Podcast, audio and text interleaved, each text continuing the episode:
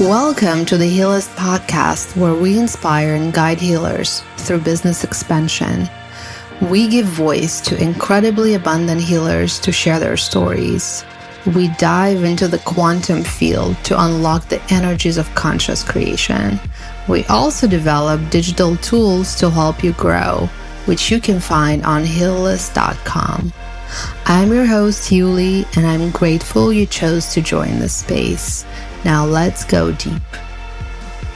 Hello, friends, and welcome to another episode of the Heallist podcast. Today, I have a very special guest with me, Jessica Ruth Shepard. She's a holistic health coach based in New York who's practiced for more than 25 years, who worked with anyone from prisoners to celebrities. She defines herself as the best box of matches you've ever had, and she loves setting spark in her clients.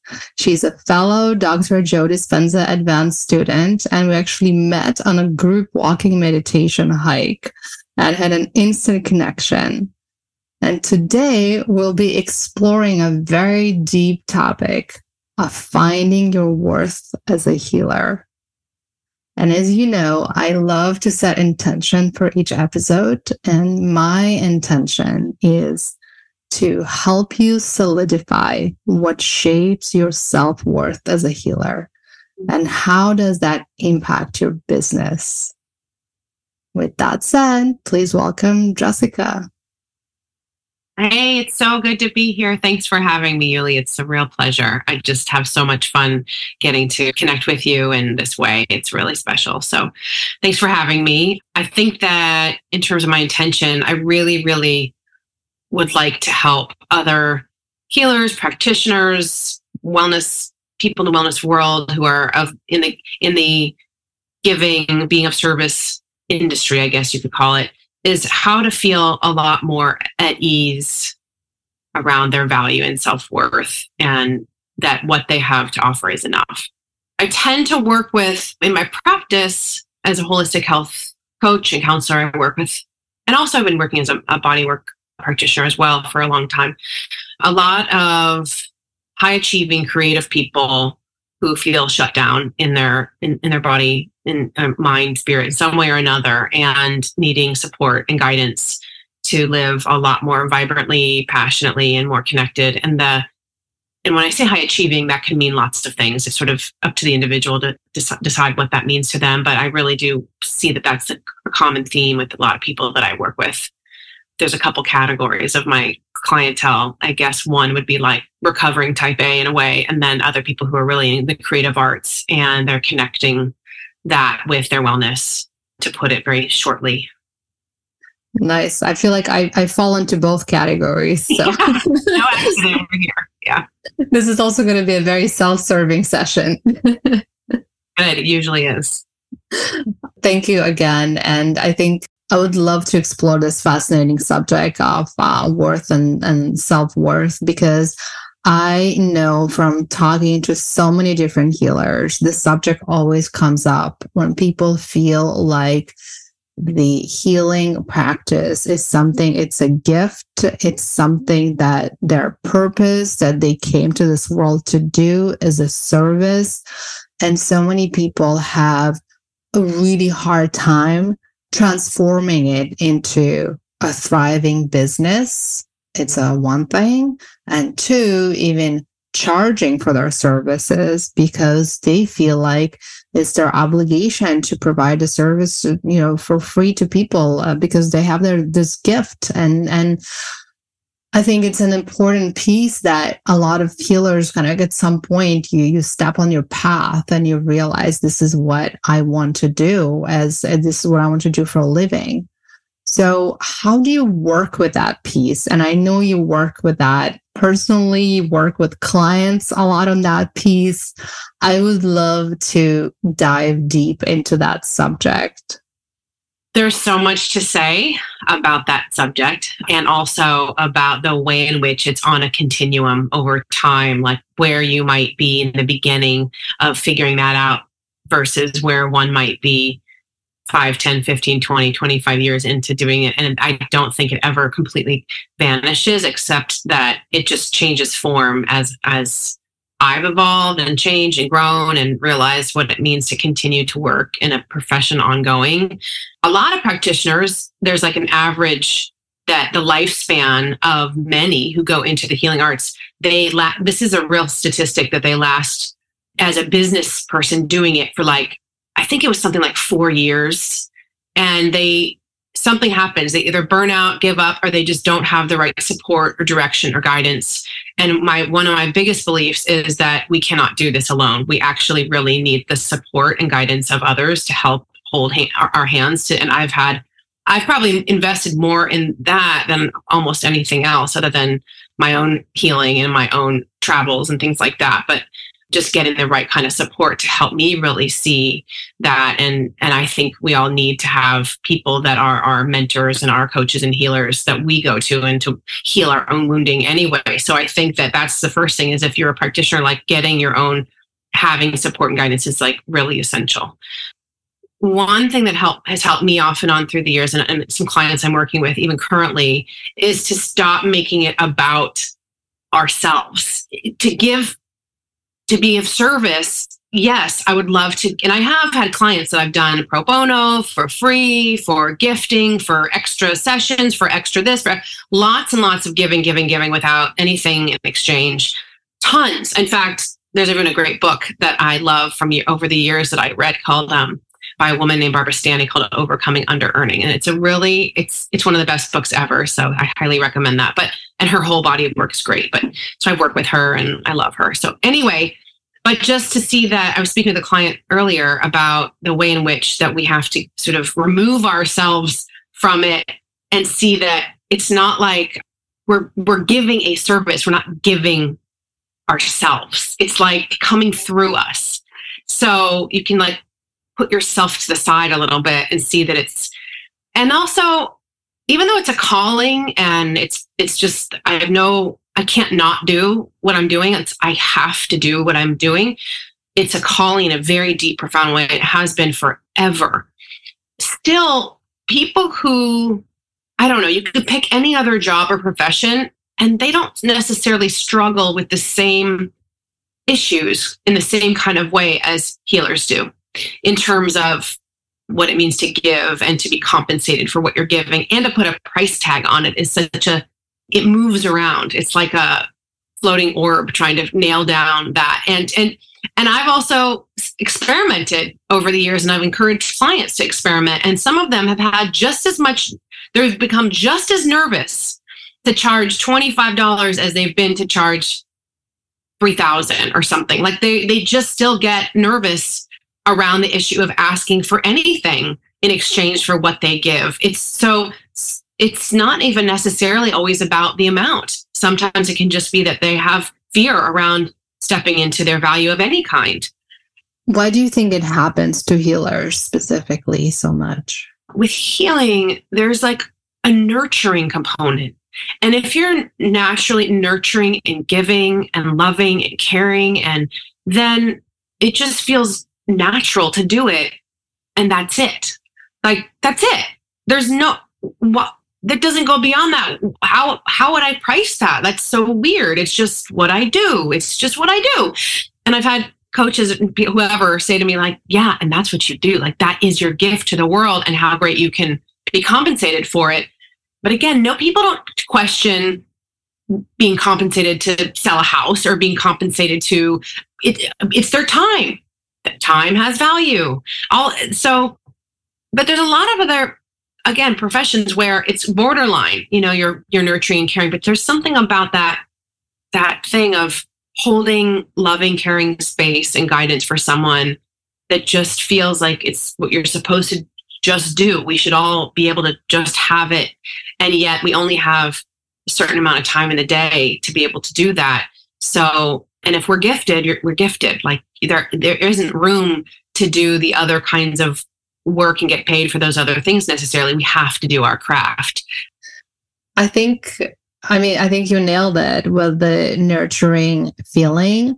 I think it's also sometimes it's hard for people to pinpoint the exact value they're giving and therefore how to price it, because a lot of the work that healers do is really hard to define in our three-dimensional reality terms, right? How do you price energy work, right? Yeah. Or how do you price some of the ancient traditions that people either inherited as part of their lineage or, you know, received in any other way? How do you put a price tag on thousands of years of knowledge and experience that you're bringing to the table? I'm going to dovetail on that because it reminds me of something that I've said over the years many times, which is that it's made up, first of all. It's made up. Numbers and pricing things is made up. People in the art world will say the same thing. There's a market, yes, and you have to study what your market is, and it's also made up. Like, we make up numbers all the time. Everyone does. You make up numbers. And there are, again, market value, what your peers are doing, whatever. And there are people that, again, when I've charged whatever I have for, say, a program or a session, they'll get into a whole headspace in the beginning and then later won't even remember what they spent on it anyway, because their transformation outweighs whatever number they would have put on it anyway. But the other thing, there's a great story about, and I've experienced that too, by the way. I've spent tremendous amounts on healers and coaching, whatever. And later on I go, God, thank God I spent all that on, because the results are far beyond any number I could have ever made up, ever. That's priceless. The things I have gained from investing in those things, priceless. There's no price tag I could have ever. I would have spent quadruple the amount if I know, you know, that's the result, that results we get. So we pay hopefully for results and experience. But there's an old story about Picasso, these stories, but Picasso is like on the streets making a painting, and a woman comes up and says, I'd love to buy that. How much is it? And he says, I don't know, I'm making this up, $1 million. And she goes, oh my God, $1 million. And then he said, yeah, $1 million in 30 years. So it's like, what he means is like, those are the years of investment of experience and training and blood, sweat, and tears he's put into just creating his art. And I feel the same way for people who are healers and practitioners. I mean, even if you're young and you're just getting started, I understand that it may not feel that way, but people who've been doing it like I have for longer, it's not just what I'm showing up with now. It's like years of turning and studying and learning and my own healing and my own screwing up and my own, like, so it's a lot goes into that time, and that's part of what gets the price tag. But I love that story because it always reminds me of like all the years of that someone has trained and learned and studied and sacrificed and compromised or whatever and healed on their own. And how have you overcome this struggle? I think it's on a continuum. There's like new levels to reach at different points. I think there's something about trust and a confidence over time. And then also witnessing my clients and witnessing their results and witnessing them seeing and saying, I would have paid anything for this. This is like, thank God I'm over here now. I was over here, and we together through our process now we're over here, and let's keep going. And they just got so much out of the work that they weren't caught up. They didn't care at the end of the day. They didn't care about how much they spent, and they made it back 10 times over, or it helped them to heal their own wounding around making a living, or that helped them to heal things around their own body, mind, spirit that were in such delay for so long. And they finally found a better path for it through our work together or something like that. So that for me to witness that over and over, it's like, helped me probably gain much more confidence. And also, I really value my time and my training and my skills and what I've learned and how much I've invested and how much I've committed my life to as a healer and a practitioner and to learning endlessly. So let's talk about developing your skills. You're a multimodality healer, right? And I was just looking at the list of all the education and certifications that you received, which is incredible. So what drives you to pursue new knowledge, new techniques? Well, I love learning for myself so I can experiment. I like being kind of like a mad scientist in the kitchen, so to speak. I like trying out all kinds of stuff with myself, practicing things, seeing what they're like. So the way to do that is to put myself into a learning environment where I can practice. And I see where we usually teach what we need to learn too, so that I always share whatever it is I'm learning and whatever it is I've gained insight from or my own transformational experiences. I share them with my clients. And so I see where the gaps might be with my offerings. And I see where there's more I could learn around XYZ so that my clients who I'm working with can benefit from. And so I mean, God, sometimes it can be very overwhelming, the different kinds of things I could study. And so that's usually when I actually have to tell myself to stop and just enjoy and deepen what I've already been learning instead of take on more. And I don't think more is always better with training. I think more depth into what you're already learning about can be more helpful. Then there's so many different healing modalities right out there. There's hundreds upon hundreds. How do you choose which one to study, which one to practice? Is there something that you were drawn on specifically, something that happened in your life that led you to a specific practice?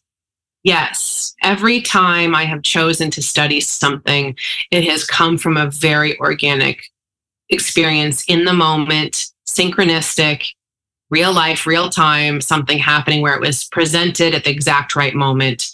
And I just went with it. And usually it correlated, or not usually, every time it's correlated with something I was physically, emotionally, spiritually, whatever, going through, that I knew it was time to either change something or learn something that I could learn for myself, but also offer to my community. But I think I was always seeking. So whenever I knew that the thing would show up when it needed to, I really trust that. What is it called? You seek for the teacher and the teacher appears, those kind of things. So they've always just shown up when I've needed it. So I guess one example is, and it's usually come when something's been off in my system. Like I had thrown my back out and I've gone really, really severe herniation and sciatic nerve issues down my leg. It was the beginning of many years of, that's a much longer story for another time, but really severe. And I remember that it was that, and then I got really sick with maybe it was a flu or something. And I remember laying in bed thinking okay, I can do work as a body worker, as a healer, but I have to have other skills that I can offer, but that also where I can keep learning and I can help my clients even more than I already do. And so it was because of I was down. I was in a down point. And I think that that's when I decided to go back to school for holistic health coaching. And I had already been thinking about it for years. And then because I felt my own health on an edge and really going, I can't keep doing what I'm doing. I'm going to have to be able to offer whatever I offer from anywhere in the world. I want to be able to be anywhere and not have to always physically be with people, because as much as I love being physically with people, it can be draining. I can't see as many clients in a day in person. I can see some, but I can't fill my whole day of all in person. I have to have some where I can be remote and in person and have just diversity in my offerings and in my ways that, and I wanted to do something where I could, again, continue learning always. So I think I've been really sick and I chose to go and do a training program. I think it was a birthday present to myself. And that's what every year I usually invest in something that's kind of an immersive experience for my birthday. So it was all at the same time. I was sick. It was my birthday. And I signed up to do the holistic health training program. And again, but it was like I was in a compromised position. I had this issue with my back. I couldn't move. I was really sick. I mean, I was just in a broken down kind of state and going, all right, so there's something more. I need more healing for myself, but I also know I want to be able to offer more to the people that I am so blessed to work with. And every time I've enrolled in something, some modality and some training, other times it was, has been in some version of that kind of a story, but that each time it's just appeared as I've been seeking. And it just clicked. It was like that moment just clicked. Everything else fell away. It didn't matter that there were 12 other modalities I could have studied. It was like the one just kind of went boom, smack in front of my face. And I went, yep, this is the one. It didn't take, as much as I can be indecisive about things, those are the moments that there's no, it just clicks. Like it's almost like flawless. I'm in the zone. Something from some other realm comes and says, this is for you. And I go, okay, yes, yeah, sign me up. So I really love those moments in life with people, with those kind of just divinely inspired connections that just click into gear and there's no question, it just happens. I love it. And I love the idea of what you mentioned, that in those moments, you just know, you have zero hesitations. Because I think a lot of us have sometimes this like paralysis of making a decision, making a choice. Oh, yeah. So many choices constantly, and you can do this and you can do that. And how do you spend your day? And what do you invest in? What do you study? But it so resonates. Like when it's right, when you see something that is meant to be yours, you just know it instantly, right? Yes. The answer is no question. That's where the trust somehow just clicks right into gear. And again, it doesn't mean I don't have the same thing. I can get really too many decisions and too many choices. I can become, it's too much. And I don't even, there's no way I'll choose anything because it bombards my system. I don't have that kind of hypervigilance where I can just like laser in on the thing through 1,000. I can get into that paralysis also, the overanalysis and all that. But when they click though, it's an amazing feeling. You're like, oh, right. That's how it's supposed to feel. It just is. It just clicks. Yeah. Well, that's beautiful. And it leads me to my last question is practicing self-love as a healer. How do you do that? Do you have any tips for our listeners? What can people do to tune in better with themselves as a healer, with their self-worth? One challenge in being a healer or practitioner is that of burnout. I mean, that can come in any profession, but the desire to be of service, to give, sometimes to overgive, to not know when to say no, to just continue to take on as many people as you can and squeeze it all into a day and all that. That is a dance I've had to learn about through many years. And if there's anything I knew, the biggest act of self-love and care is saying no and stopping and actually stepping back and taking a break or taking the trip that you keep thinking you shouldn't because you need to be available to all people all the time, or that you get full in a day and instead of going and doing one more thing, you instead go and lay down for 15 minutes or 20 minutes or 30 minutes. Like those things, when you actually stop. I have a friend who teaches about intuition and we both do, but she has this saying around stop, drop, and roll. Her name's Bethany, which means you stop, you drop, like it's like for the fire, but you stop and you drop, like you drop in and you roll with listening to your own voice and your own messaging, and instead of continuing to go forward. So I think that stopping and giving yourself a rest, even when you feel your instinct says, no, just keep going, is one of the most important ones. I think it's a great advice. I think burnout is definitely real, especially among healers. And the statistic you mentioned in the beginning of the call was just astonishing, that people just don't last in this business. And, that's why we're here. That's right. We want to prolong it. We want to give as many tools and tips and tricks to this incredible community of healers, as many as we can, to help carry some of those burdens, whether it's business decisions and practices and advice, whether it's just kind of practical tips on how to stay grounded and how to really cultivate that self-love that will keep you going for many, many years, just like you did, Jessica, which was an incredible career. And, we didn't get to touch a lot about that, but just the fact that we're working in New York and you're probably dealing with a lot of different energies and vibrations that are just so strong, especially in the city. So I think lasting so long, it just speaks to your strength and your power. And we're just very blessed to have you and your incredible advice here on the Heallist podcast. Thank you for having me. It's just the tip of the iceberg of what it takes to create work as a healer and a practitioner and marry it with what it means to have it as a business. The two seem like they don't get together, but they totally do when we learn the nuances and the ways to play with it and to enjoy it and to have fun with it and to also receive help and support in our businesses and with our healing.